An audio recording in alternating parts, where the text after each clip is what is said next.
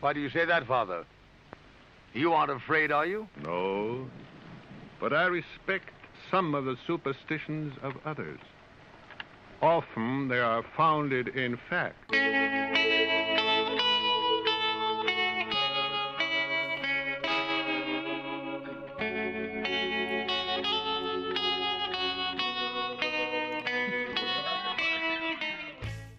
Welcome to our Sanctum Sanctorum in Venice, California.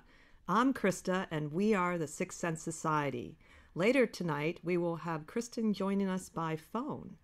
But first, let's talk about the cosmic weather for this coming week. Uh, tonight, actually, the moon is gibbous. Uh, actually, it's a waxing gibbous in the sign of Cancer, which is my sun, Venus, and my Mercury. So I feel quite comfortable in this moon. And this week coming up on October 30th, we have an unusual event. We have Pluto conjunct the ecliptic, which hasn't happened in this way since 1930. It will be going north to south, and it will be in five at 5:13 p.m. Pacific time and 18 degrees of Capricorn. Uh, this is a very interesting event. I'm going to make a comment on it in just a minute, but I want to finish with the other astrology. We also have on October 31st, which, as you know, is Halloween, and part of our topic tonight we're going to have Mercury moving into the sign of Sagittarius, which will give us a little break from all the Scorpio energy. And then we also have a great uh, moon for Halloween. We have Leo, and it's going to be the, a quarter moon. So that should be a lot of fun for people in terms of performance, and, and it's a good party energy all around. But getting back to the Pluto conjunct the ecliptic, eh, the last time, as I said, that uh, one astrologer said this happened, it was in 1930 when there was the Great Depression, and also that's when Pluto itself was discovered by Clyde Tombaugh. So it doesn't have to be ominous, though, according to the same astrologer. Her name is uh, Serena Childress, and she said that it's actually going to be quite comfortable in this position and sign, um, and it's it's a, kind of a descent though into the underworld that will last, according to her, for 161 years. So I think it's something we'll probably come back to in terms of a commentary at some point. Uh, so, Michael, is there any news that you'd like to share tonight? Well, I, I, think we've got some cool stuff going on. Uh, one of the most important things is last week we'd mentioned that our friend Dillinger, who usually has the haunted house in the haunted alley here in Venice, was a little under the weather. He was skateboarding and apparently someone jumped out in front of him and he tried to avoid her and took a dive and broke his hip. So there was talk that they weren't going to do it this year, and we were all saddened by that news. The good news, we've heard from his wife Dawn that it's back on again. So oh, Dillinger's feeling better and his recovery's going well, and the friends all pitched in and helped decorate. So Halloween night, we are going to be scaring the wits out of little kids and putting them into therapy for the next God knows how long. And uh, it's really fun. It's on um, Rialto. Yes. And so if, if you guys are in Venice, it's just off of uh, just off Abbot Kinney, a couple blocks on Rialto. Um, you won't have any trouble finding it. And Dawn and Dillinger are amazing people. They actually go to a lot of work. They get a permit from the city to close off the street. They decorate to the nines. They created this whole haunted alley in, in between their home and the one next to it. Um, all the neighbors kind of help out by you know dressing up in scary costumes and scaring the wits out of people as they go through. Um, so it's just a heck of a lot of fun, and please drop by if you're in the Venice area. Um, of course, this is Halloween coming up this this uh, Wednesday, or Samhain, as they call it in the pagan tradition. Um, I know yesterday was the, the Day of the Dead, so I'm hoping that some of you got the chance to go to Hollywood Forever Cemetery and enjoy that. And if you didn't, next year, it's a must. It's just an amazing, amazing time. Um, and of course, sorry, losing my voice a little bit. And then um, of course, on Halloween night, uh, to remind everyone, they have the Halloween um, Carnival on Santa Monica Boulevard in West Hollywood. They close off the, the boulevard between La Cienega and Doheny. And uh, it's just insane. You know, hundreds and hundreds of thousands of people in, in various levels of intoxication, just having a really good time. And so it's a pretty amazing event. And if you can take that in, that's always a good idea, too. Um, lots of other Halloween stuff going on. I know our, our, friend David Ullman is having a Halloween party at his house, and I'm sure you can find information about that somewhere online. And uh, hopefully, we'll have David on as a guest somewhere in the future. He is this haunted host that's been on every host ghost busting show in creation, and he's quite an interesting character. So I'm hoping that we'll get him as a guest somewhere down the road. So I think that those are the kind of the main things that are going on that I'm aware of right now. Um, And we hope you guys all have a safe and fun Halloween and just enjoy the heck out of cel- it. So, Celebrate it, yes. Halloween celebrated to the nines, and that's what we're going to do. So back over to you, Krista. Yeah, and Rialto is really cool because they they closed the whole street off, and there's a lot of other houses that still decorate. Uh, some incredible things there. And it's not maybe as much as it was like say 10 years ago, but there's definitely a celebratory feeling. It's very Venice, and I think last year I don't know, it was like thousands of people went through the alley. I couldn't believe how many people went. So it, it is a lot of fun, even though we it's it's kind of a tradition that grew out of our own tradition. Michael and I we we used to celebrate kind of a combination of Halloween and honoring our ancestors, which was actually quite popular with people. And we do it at our apartment, which is not very big, but Michael would decorate the porch, often politically, in a Halloween theme, uh, especially when Obama was running. I remember that, and that was great. So we would do part Halloween and, and part honoring the ancestors. So part of the honoring of the ancestor ritual we would do, we would light a candle and uh, everybody would go around and take turns. Whoever wanted to join us, even people we didn't know would come sometimes, and basically talk about people that had died in their life they wanted to honor that year. And then, as part of the ritual, we would do a wish for the year ahead. And um, then you would take your own candle. We usually used white candles. And we would take it, and you could take it home and burn it down though oftentimes people would forget their candles. One year I remember I felt super responsible, like I should probably burn them all down, and I just said that's just not going to happen. so I think it's fine that the intention was there.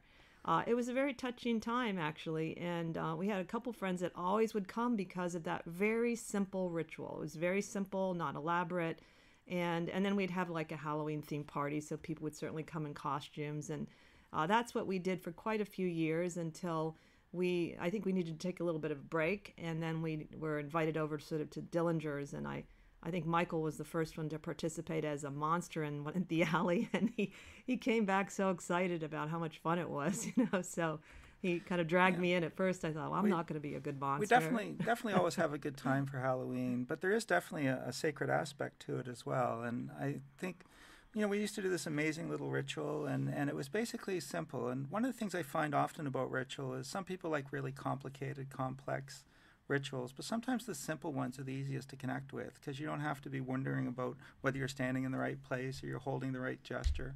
So our ritual, and, and I suggested, you know, give it a shot if you guys are, are have a gathering. And what we used to do is to, to create a circle. We'd put a cauldron in the center with a, a lit candle um, and we'd hand out candles to everybody in the circle. So the first person would light their candle from the one in the altar or the in the cauldron, and, and then they would speak about um, people that had passed over that, that, that were close to them and that they wanted to remember and memorialize. And and then if, after they would finish, the next person would light their candle off the, the first person's candle and do the same, and it would go all the way around the circle until all the candles were lit.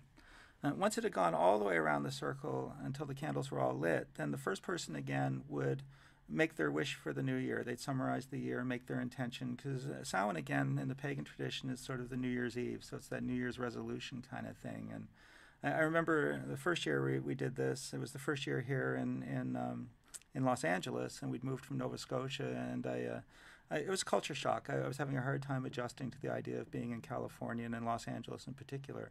So I kind of struggled with it the first year. And we did our, our Samhain ritual. And I said, you know, this past year I finally think I've made peace with the idea of being in LA. This year I'm going to see if I can find a reason to like it. And it became the most magical year. We had all these cool things happen. We got invited to Nicolas Cage's place up in in Brentwood in this big mansion for his birthday party with all these people and all these magical events that occurred. And it was really really fantastic. And so so I think that it works sometimes. I think establishing that intention um, as always with intention be careful what you wish for because Krista made a big mistake one oh, year and yeah. she said this year I'm going to learn to be more patient. And you know how you study you, how you develop patience is basically everything is a struggle. You had to wait for everything to happen because it was teaching her to be patient. So as I said always be very careful what you wish for.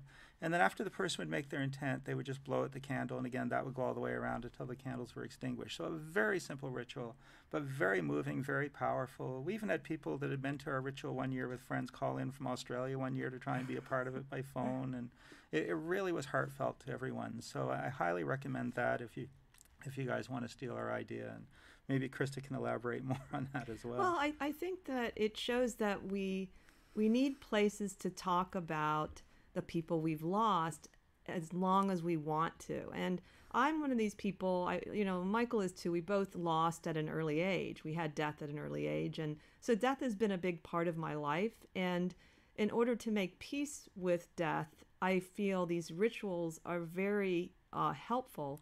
I also find that I personally believe in contacting the dead. I've had enough experiences that I just can't discount. I don't know how it works. I've also heard a lot.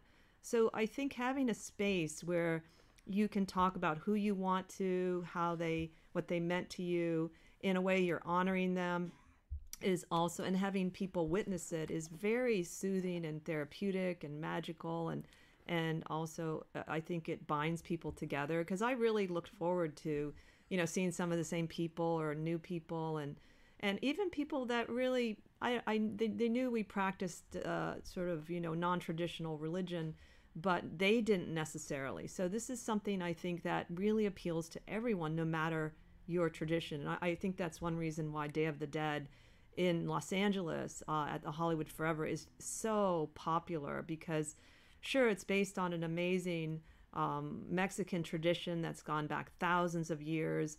Uh, it's just wonderful that you can go to a place that where they're celebrating and honoring the ancestors in such a beautiful, artistic way.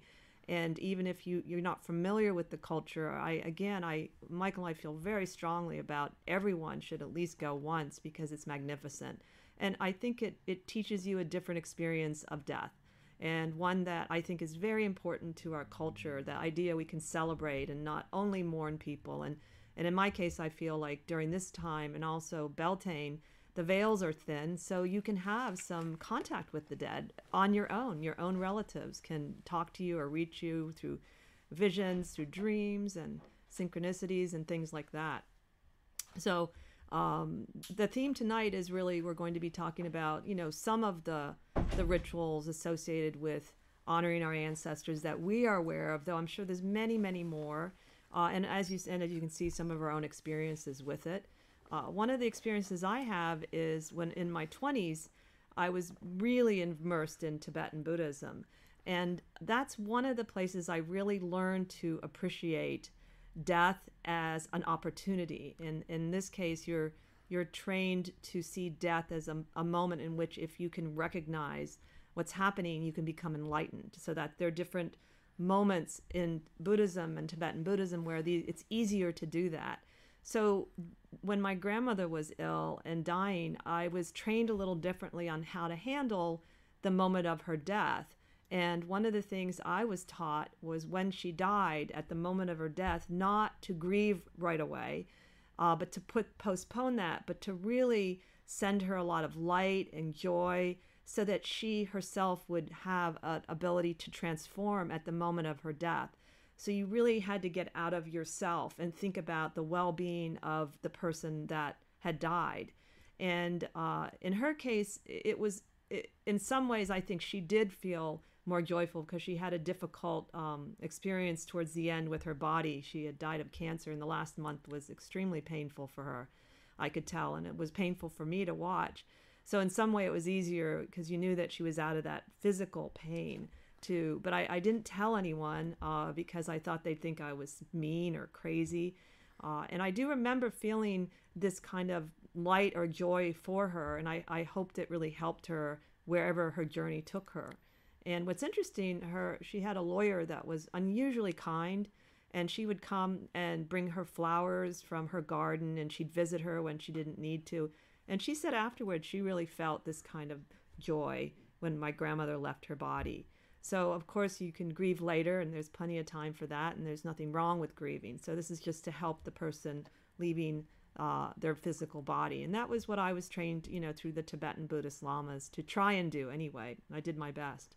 So I had a different, you know, view of death as I went through with Tibetan Buddhism uh, because of the way they also accept death and they see it as an opportunity. And I have another story which I'll share a little later on. But getting back to, you know, the ritual of honoring our ancestors and why do we think that's important? And what if we have ancestors we don't like or we don't know? Uh, I would say that before I got involved in uh, more of the pagan traditions, I think I did take some of my ancestry for granted. And I wasn't really raised knowing a lot about the history of my family like some people are, which I, I feel a little sad about now, though, of course, there's many ways you can look up your own family tree and ancestry. And there's, as you see, there's also a big growth in people wanting to know through their DNA their exact lineages. So I think it's a growing thing again.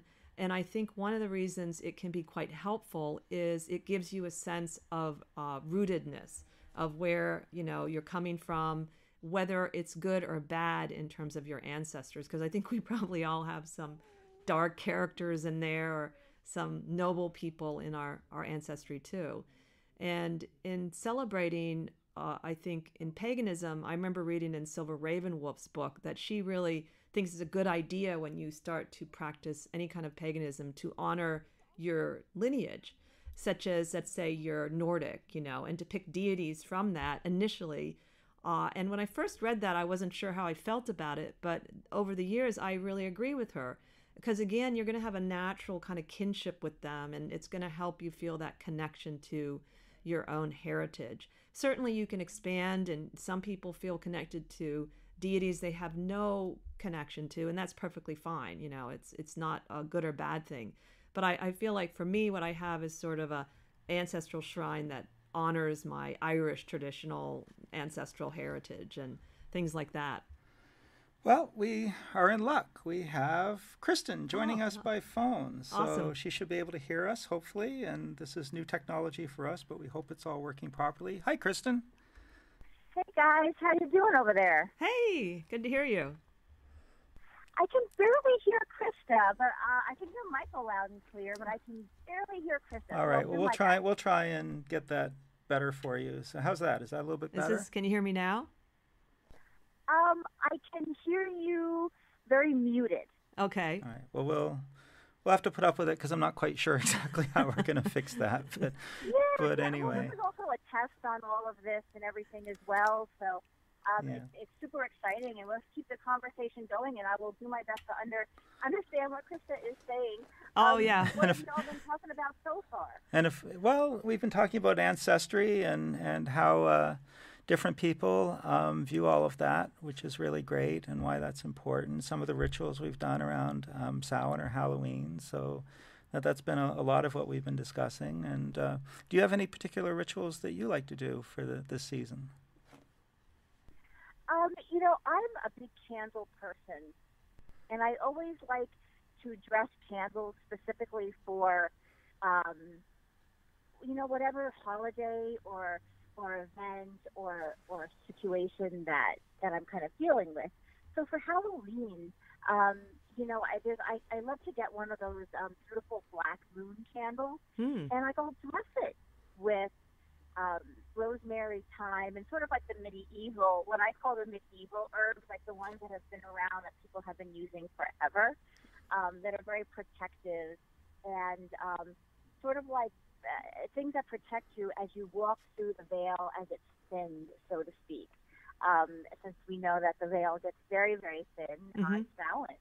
Mm-hmm. So um, um, being able to be protected as as you're receiving, you know, this information and also seeing um, signs and things that you know you don't normally see, um, given the how thin the veil is.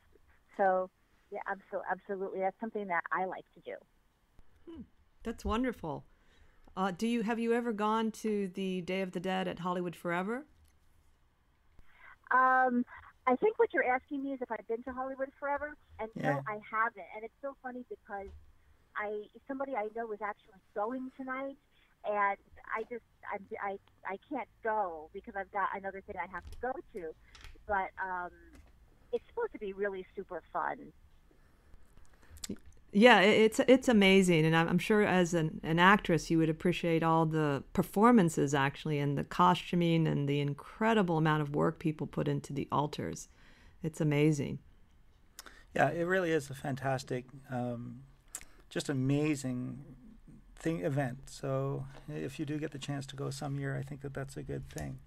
Um, one of the things we were talking about is ritual too, and there's there's so many different traditions that have rituals around the dead, and I think that it's such an important part of connecting us to who we are. And you know, ancestry seems to be one of those really big deals in terms of you know, I don't know why that's so important. It is. I know in my own life, you know, my, my mother's side of the family were Scottish, and I, the last couple years especially, I've taken to wearing kilts all the time, and for some reason, I just feel so much more connected to my lineage, and to my heritage, and to who I am, and so I think that there's an important aspect of that when it comes to any kind of honoring of ancestry. Well, and I think it's also um, important as far as breaking ancestral patterns, um, if we want to go in that direction as well, um, because we have in our DNA, you know, patterns from our ancestors that go way back, and sometimes there are things that kind of get stuck within us um, that, that can result in certain behavior patterns, albeit negative or positive or neutral. And I think when you can honor the ancestors and kind of on this particular day, there's also it's also a great time to do some what you might call shadow work or just dealing with um, and um, clearing out um, ancestral patterns that um, are, are things that are ready to be released while honoring the ancestors and honoring um, uh, that which where you came from in, in a positive way, if it makes sense. That's a great point, and I totally agree with that. I remember reading an article in Science, they have proven that you do inherit unprocessed wounds from your ancestors. So let's say my ancestry, which is true, uh, they survived some of the Holocaust and some of them did not. That that terror and that fear was passed on through me into my DNA. So it helps to understand. And you could also say, well, maybe it's past life, which it could be either. But I do remember it was actually more of a scientific view. And it's important to know that. So if you feel you do have a phobia, that maybe it's, it's come through your lineage that and that way you can identify it in order to do the shadow work and but that's a great point there's another interesting thing with um, ancestry. If if you've been, you still have, still have time until February, but they have the King Tut exhibit at the uh, the Science Center by USC. Highly recommended. An amazing, amazing, amazing performance or, or exhibit. Um, and one of the cool things about that was the idea that, first of all, it's like going through the, the underworld, the way they've presented it with the Egyptian Book of the Dead. But one of the things about the pharaohs was that, and in Egypt, you die twice. And they were saying one of the times you die, the first time is your physical death when you pass. But the more important death is when people no longer speak your name. So there's something again about ancestral ritual where it's a sort of remembering and keeping it alive. And in some way, we're keeping those people's spirit alive in some sense by, by not forgetting them. And so, and we see, you know, so many rituals of remembrance, whether it's around, you know, wars and, and you know, Memorial Days kind of events and or, or other forms of ritual. But I, I think it's just so, so important for some reason psychologically that we have that ability to maintain that connection. Mm. Absolutely. What are your thoughts, Krista? Well, I think they're really, really great points. And I, I, guess that also is why it's great to do memorial walls for people that have been lost. And I, I had read that elsewhere, but I cannot remember about if you say a person's name, it, it basically will keep them alive. And, you know, I, I forget what tradition too. So I'd forgotten about the Egyptian uh, uh, thing we went to recently, King Tut. That, that was really amazing. Um, I think that it's also a preparation for me because it is my new year, which I, I really embrace fully now. I always forget when the January first comes along that that's most people's new year in the West, and I've already celebrated my new year. It's preparing me for that sort of going down deep, like Kristen was saying, because it's in in the northern hemisphere. It's the darker time in which you can do more healing. You can um, maybe be less social, which is awkward because of all the holidays. But when I have honored that, I feel better when I follow the the season. So one of the things I like about the pagan traditions are it's rooted in nature. And when we are more in harmony with nature, we can feel better about ourselves. So, for instance, for me, because I'd lost my brother at such an early age, I was mourning him like too much. And I began to feel like I'm in the underworld too much. And so I told myself, well, I will honor him during the time that it's natural to honor somebody. And then the other times, like the summer, I'm going to celebrate life and move forward. And it really helped me because I knew I wouldn't be able to not honor him. He was so important to me. But now I know I have this rhythm I have. And certainly you're going to have breaks from a rhythm, but it, it feels good. It feels very wholesome. And so that's one of the things that having these markers like, you know, Samhain and Beltane, it, it helps me to be a more holistic person, I feel and try to work with the nat- natural forces instead of conquer them or control them, which I think is crazy. you know, you can't conquer Mother Nature. so, those are some of my thoughts. So, Kristen, um, I know you're not here with us today, so what are you up to? well, actually, I was just tutoring one of my. I'm a. Um, I have a master's degree in special ed as well, and I'm I do private tutoring for for kids, and so that's where I I just came from. um, and and I'm going to be on my way to see another little kiddo in a little bit. And, um, after that, I'm actually going to. Uh, so if you happen to, I mean, if you're watching live, listening to us live, um, if you want to hit the Gray Studios later this evening around 6:30, um, uh, there's going to be a film festival going on, and um, there's just some new independent shorts and things, and I'm actually going to be reading tarot at the event. So that's cool. that's pretty cool. I'm, I'm, looking forward to that. That's always a fun time to do readings around this time of year too. People kind of go crazy for it, and so I know we've done a lot of readings lately, and it seems like Halloween that people just absolutely love to get readings. So it's been a, it brings busy it, it brings week. it out in people. Yes, it's a time sure. to get readings because again, the veil is thin. Yeah, so, for sure. Know, if you're um, that type of so yes, I'm actually excited to do it. That's why she asked me to, to do it. She thought it would be a fun thing to have for the filmmakers and for the audience members while they're, you know, there's sort of like a mixer sort of that they do ahead of time. Um, uh, and uh, with drinks and, and so that people can network and mingle. And um, she thought it would be fun to have a tarot card reader there as part of the, as part of the event. So people especially if people are drunk, I think that would be a, they might be more open to listening Maybe. to the reading. You know, the, the best part about doing readings for people that are really drunk is if you screw up the reading the next morning, they're not going to remember anyway. So it kind of takes Yeah, the pressure off a little bit. You know? But no, it's uh, we've done a lot of parties over the years, and there's absolutely no doubt that it, it can be an awful lot of fun. And but it really depends on the event. And we've done events where they were nice enough to sit us right next to a rock band, and that's not easy to do a reading when you're trying to compete with a rock band. So hopefully you'll have a Oh. a quiet area tonight where you don't have to deal with drums and electric guitars and screaming people. So yeah, no, I think it, it will be. uh, I think that the lounge, the filmmaker lounge, and the all that stuff, that's going to be pretty quiet. Thank goodness. So, um, um, and I know that artistic people are tend to be a little bit more open to this stuff. So I'm sure, depending on what kind of event you're doing, you get a lot of people that are sort of like skeptics and non-believers, and they sort of like. So I'm not going to say anything, and you just tell me my entire life. Oh, yeah. You better not get it wrong, even though I'm not asking you any question or giving you anything or saying anything. Um, as opposed to, I think, uh, artists or, you know, in general, like I, I, I tend to see when I do events with a lot of artistic people, they just want the readings and they're very open to it. And even if they don't 100% believe it, they're just more open to it, which I think is a good thing. You get a better reading. It's funny, you know, we're, we're talking a lot about death, and not to be morbid, but it is, you know, Samhain rituals about remembrance and, and people who have passed and so forth. But there is another element in many, many cultures where, as we were saying, it is sort of a time where prophecy is a big deal. And there are a number of, of different methods of, of prophecy that actually employ the idea of, of someone who has passed and, and trying to get in touch with that the, the afterlife and the people that are now in spirit world to help us understand and guide us and so forth. So that there is a fascinating connection sometimes between prophecy and this time of year for sure.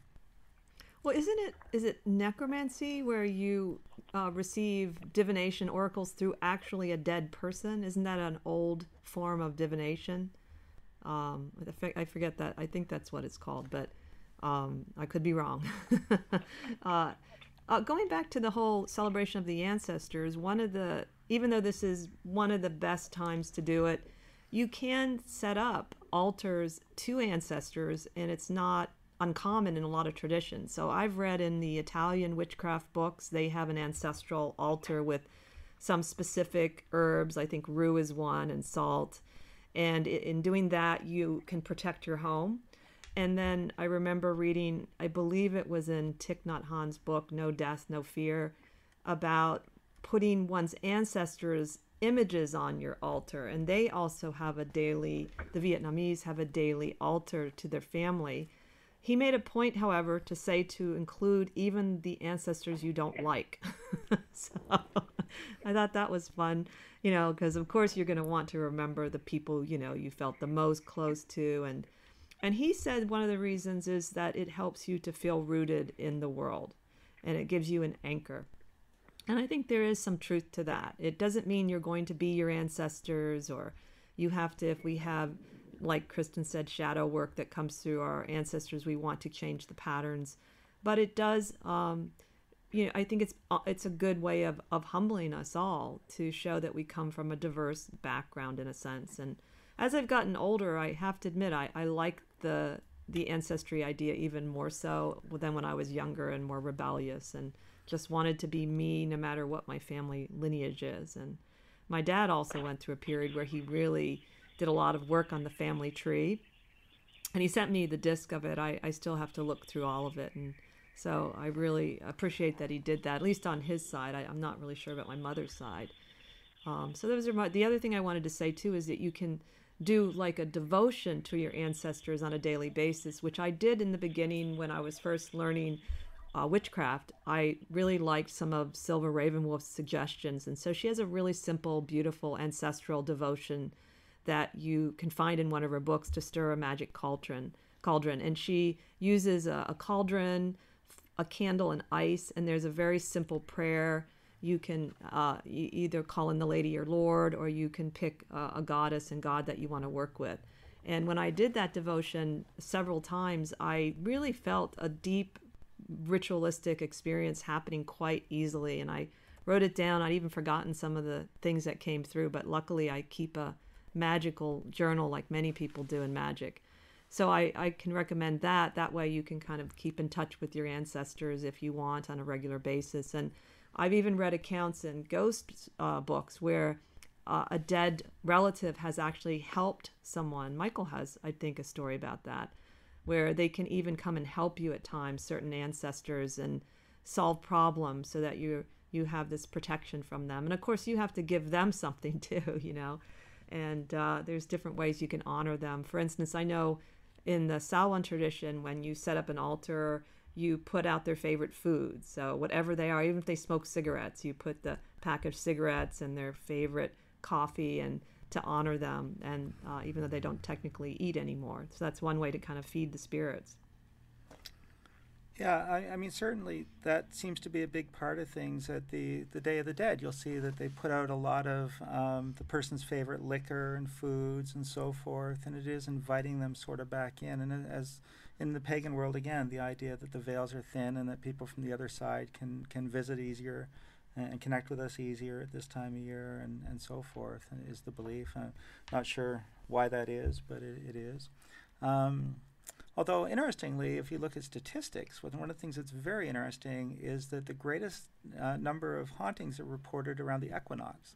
Uh, spring oh. and summer oh. equinox, and and it's supposed to be an in between time. So that's the time where the light and dark are balanced. You know, it's it's an equal number of, of hours, day and night um, is around the equinox, and so and I suppose that's why midnight again. You know, it's neither of this day nor the next, and and so again, and of course with with Samhain in the old agricultural calendar, end of October was the in between time again. It was the end of the old year, the beginning beginning of the new, and those in between times were kind of magical and special.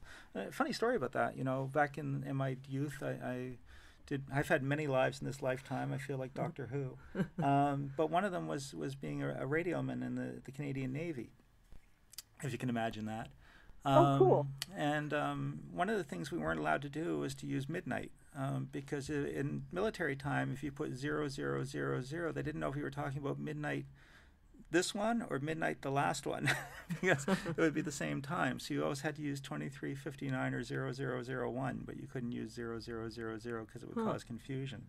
Um, so I thought that was interesting, and it is kind of an in-between time again. So this is considered one of those in-between times, and, and that is Mhm. why it's sometimes considered so magical in that respect. Mm-hmm. So that's my story of life at sea. what can I say? Well, we did have. That's Um, pretty awesome. uh, speaking of like um, contacts with spirits, we had an unusual thing happen last year when we went to the Hollywood Day of the Dead. We hadn't been for a little while, and it was daytime. And it, Michael decided to take a shortcut when we were leaving, and he just picked it randomly. So we're walking along, and we come right up to a plaque that had one of our dear neighbors' names on it, Andrew, who had uh, died. I forget what year it was, but um, we had lost through suicide actually. And I'd felt very close to him, and Michael had, and there his name was, and everything. And we had no idea that was there. And I was so, so humbled and so amazed that had happened. I really felt that he had contacted us. And it was one of those synchronicities you, you just can't, you know, you can't get your mind around. I've had so many around all kinds of things, but that one really was remarkable considering the time of the year and how special he was to us. And so I, I still remember that. It was pretty, pretty powerful.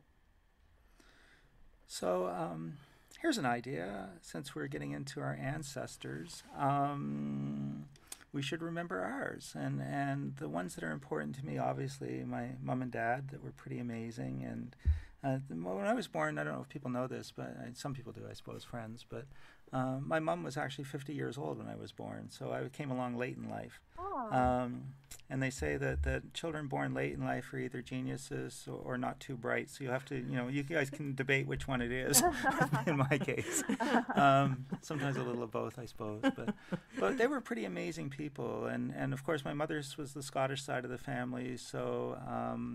All the Braveheart stuff and fighting with Wallace and the Black Douglas and all that, you know, very romanticized kind of Scottish culture on her side. Dad was German, and Dad was an old fisherman, so he went to sea in, in 1928 at the age of 14. Uh, couldn't get along with his school teacher, so he quit school and he went fishing um, and made his living on a, a tall ship. He would fish off the Grand Banks and, and then take, you know, fish and freight to the West Indies and the Bahamas and then freight back to, to Nova Scotia from there. So I grew up with all of his stories of life at sea, and it was just amazing people, the, the both of them. And, and unfortunately, they passed away when I was very young. I was 21, I think. Um, and it, it was an interesting time. The, the, uh, my actual, my mo- mother passed first of a heart attack. And, dad had had several. He was a stubborn old guy. And the, the last time he'd had a major one, the doctor said, There's nothing we can do for him. Make preparations because he won't survive. If he does, he'd be an invalid and, and he would have a heart attack. He would actually climb out of the hospital bed and stand up and hold onto the rail. And his hands were so strong, you couldn't break his grip. And he had no idea even where he was. And the nurses would say, What are we going to do with him? I said, I guess we're going to leave him. And when he's tired, he'll get back in bed. And sure enough, about 10, 15 minutes later, he'd crawl back over the rail. And an hour later, he'd be standing up again. and so he just wouldn't fall down. And, and so then um, three weeks later, he was splitting wood with an axe in back of the house. And the doctor had no explanation.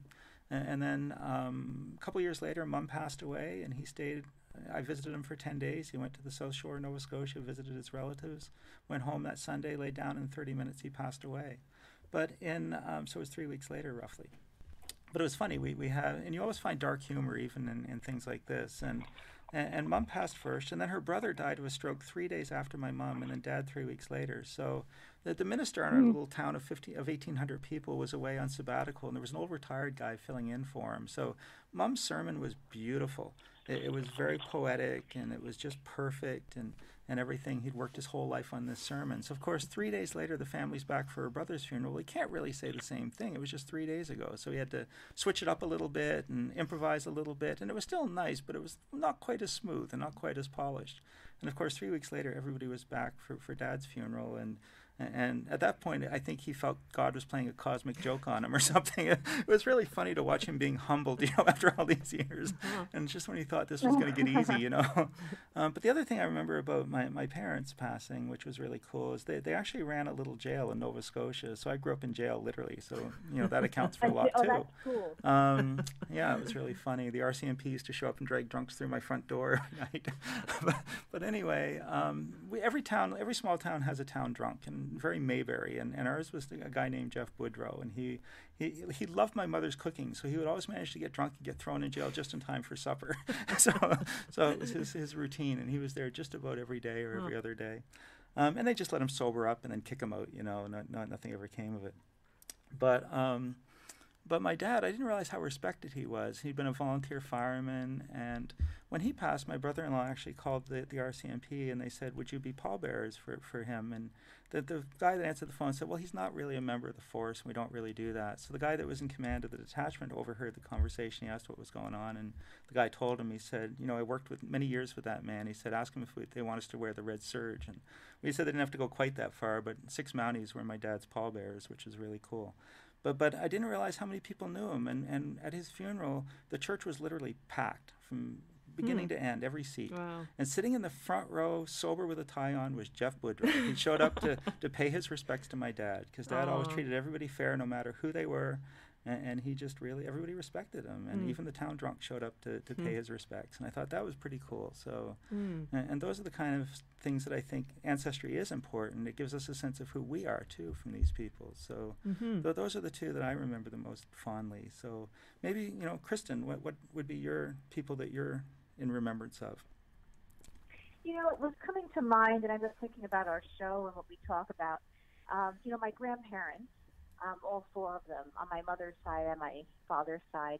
Um, my grandfather, I on my father's side, I never really met because he died when I was one year, one years old. And the, as the story goes, I used to when he was sort of sick in bed, and at the end, I would kind of walk around the bed, and I would hang on to the bed, and I would walk, and and without assistance, and he would say like, "Oh, at least I got to see her walk."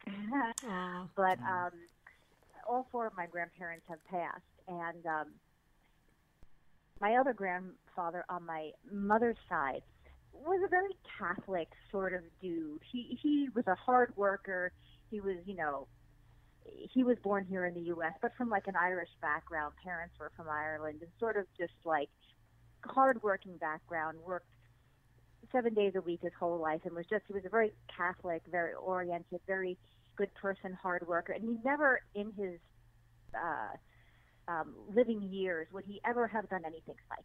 Nothing, absolutely nothing psychic.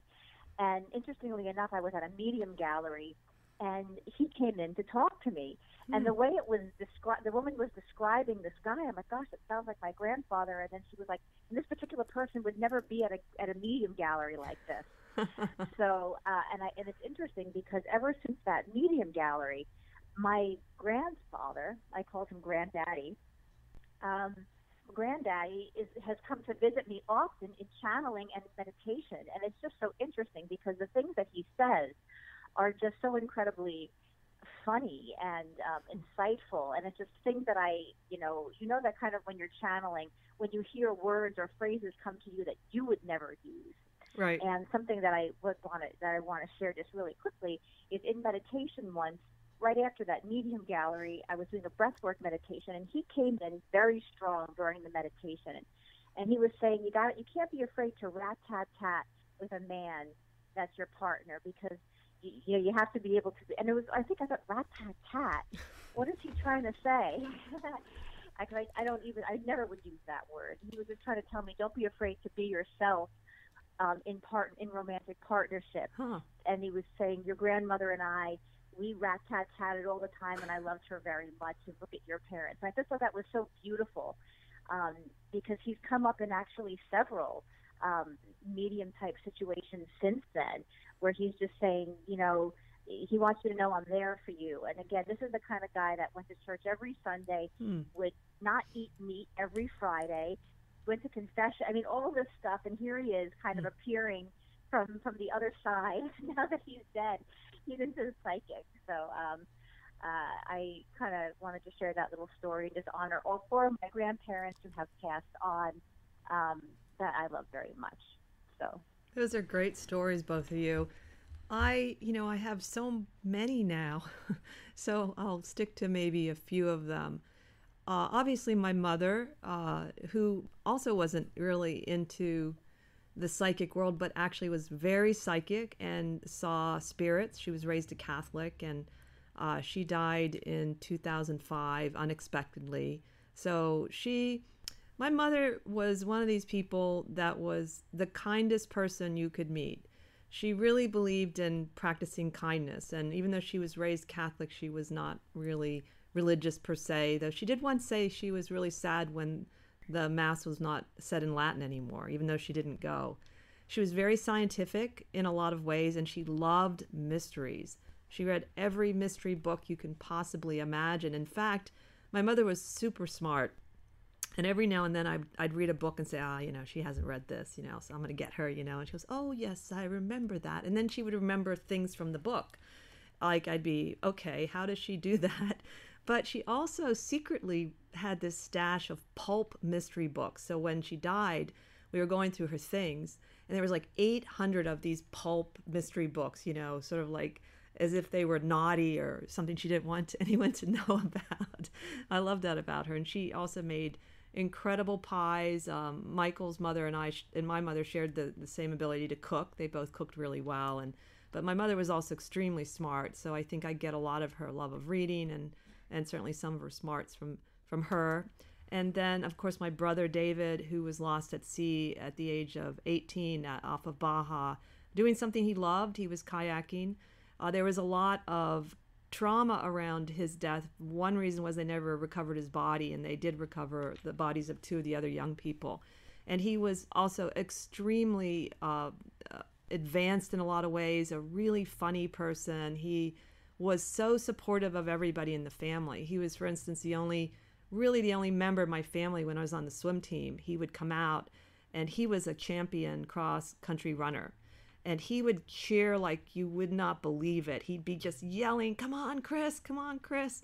I'll never forget that. He just, I still can remember how much he, he really wanted people to succeed.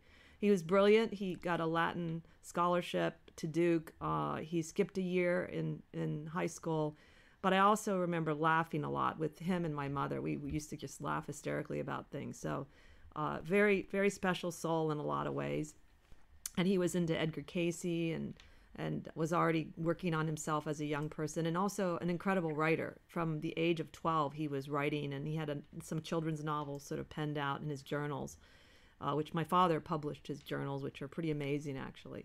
So those two people I, I will uh, remember today, and the others I will remember on on Halloween themselves, because I said at this point, as you get older, it's important to find ways to really embrace and honor loss because that will make your life richer. And I remember reading that in a study that people that lived very long lives and were happy, they have learned to cope with loss.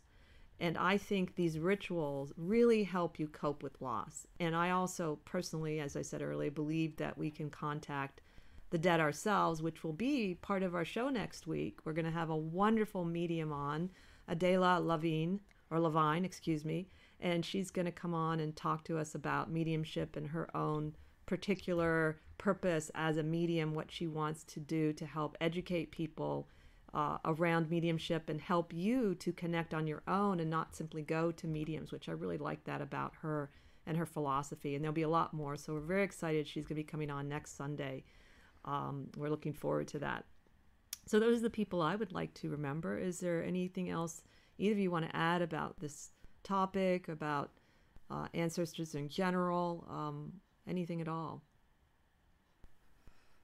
Um, not that I can think of a whole lot, other than I think that it's just really wonderful. I think it's sad that people sometimes, I think, um, fear death or think of it as morbid. I think it's a natural transition. I think we, and of course, the Buddhists make a big argument for reincarnation, and so I'm fairly convinced that this is. There, I know without a doubt that there's life beyond this, no doubt. And, and the story that I always remember, and Krista will remember um, was a, a woman I w- was friends with back in Nova Scotia. She her name was Bev. She worked at a little convenience store, and um, got a little rough around the edges and a bit of a practical joker and a real character. So we became very fond of her and her of us.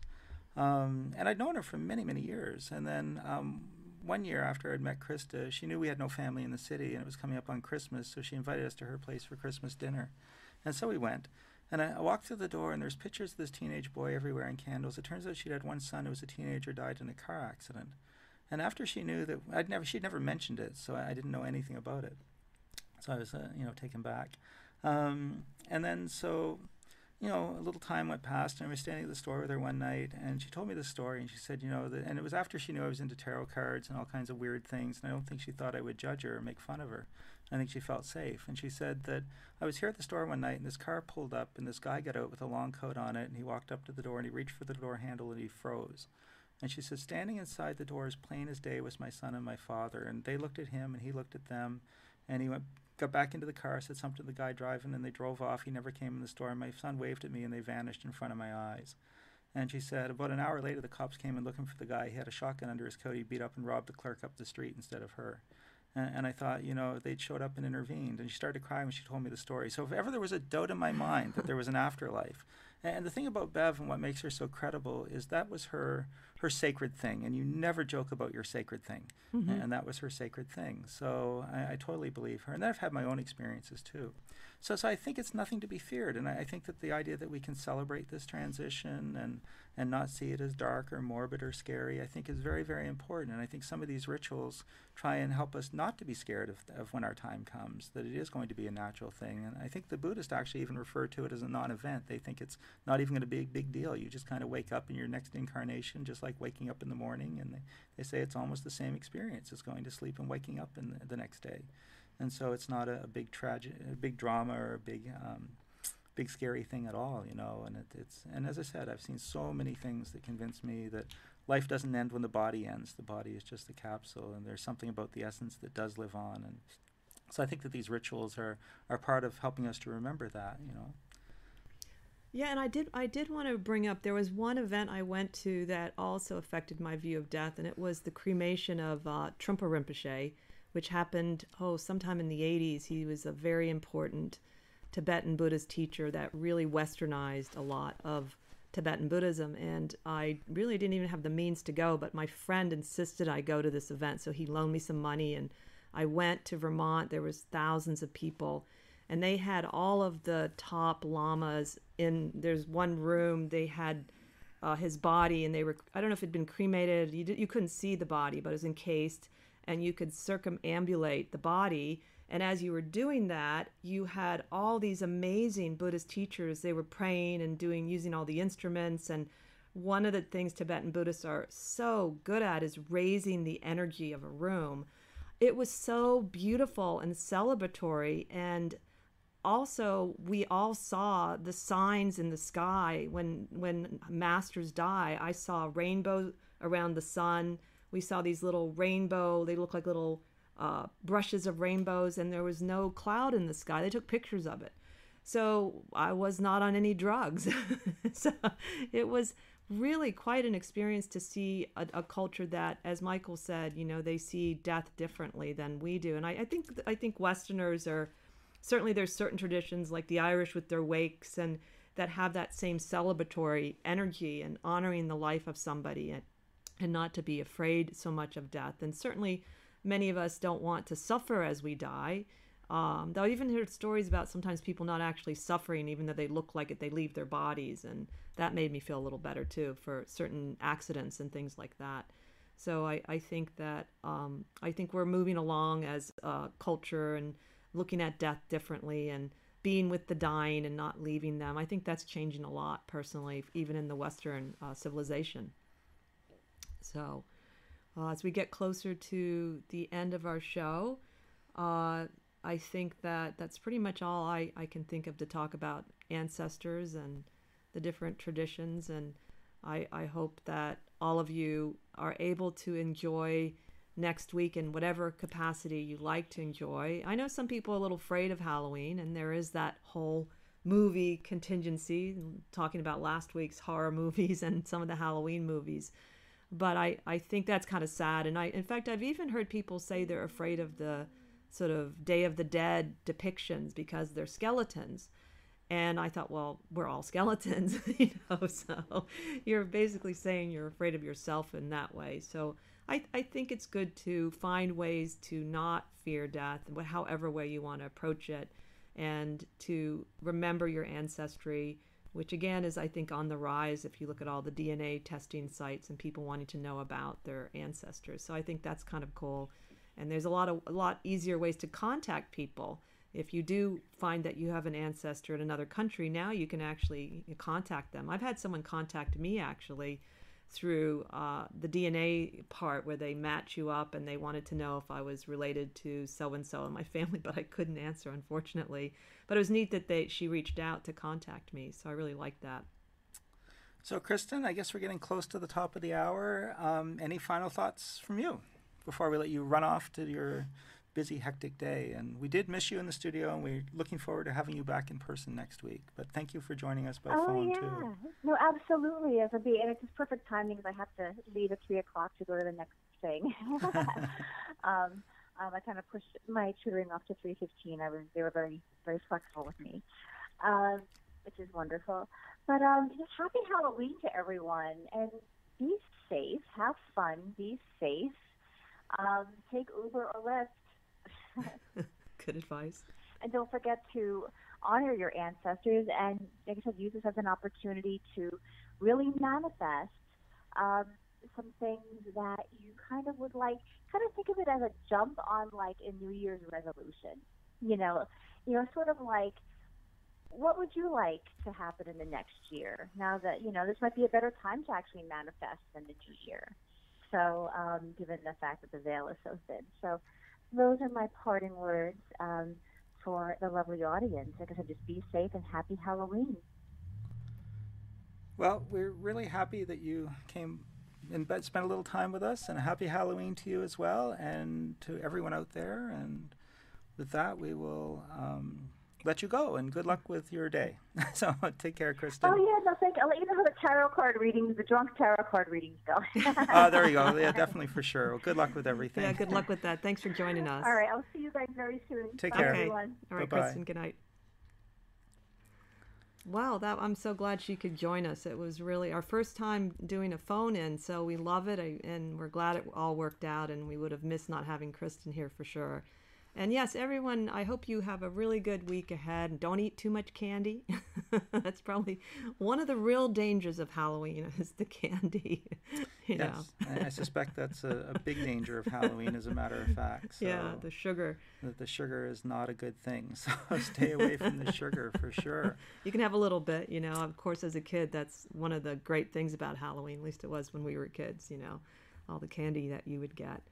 Yes, and uh, it's still a great thing, except for those of us who are diabetic. We have to stay away from some of that stuff. But but it is fun, and, and you know, Halloween again is has always been one of our favorite holidays, and and we look forward to it a lot. Um, I think that the the cool thing about Halloween, I always said, is when you decorate, you don't have to have good taste, which is is I think a good thing. So. Um, so we have a lot of fun with it. We hope you guys all have a lot of fun with it too. And um, next week we'll be here live and ho- Adela is an amazing person. I think she's going to be a lot of fun to have on as our first guest, and we hope you guys can all join us for that. So I'll send you over to Krista for her final words of wisdom, and then we are off. Well, thank you again for joining us today, tonight, and uh, we really appreciate your support. So, so don't forget to subscribe if you haven't subscribed, and we really look forward to putting on a lot more programs for you. I've enjoyed this uh, particular topic myself, as the, the ancestors mean a lot to me as a Cancerian, and uh, as I've gotten older, as I said, and I think that it's going to be a very special week for some reason. It feels like that to me. So really enjoy it however you like to, and thank you so much for uh, staying with us and watching us, and have a great evening.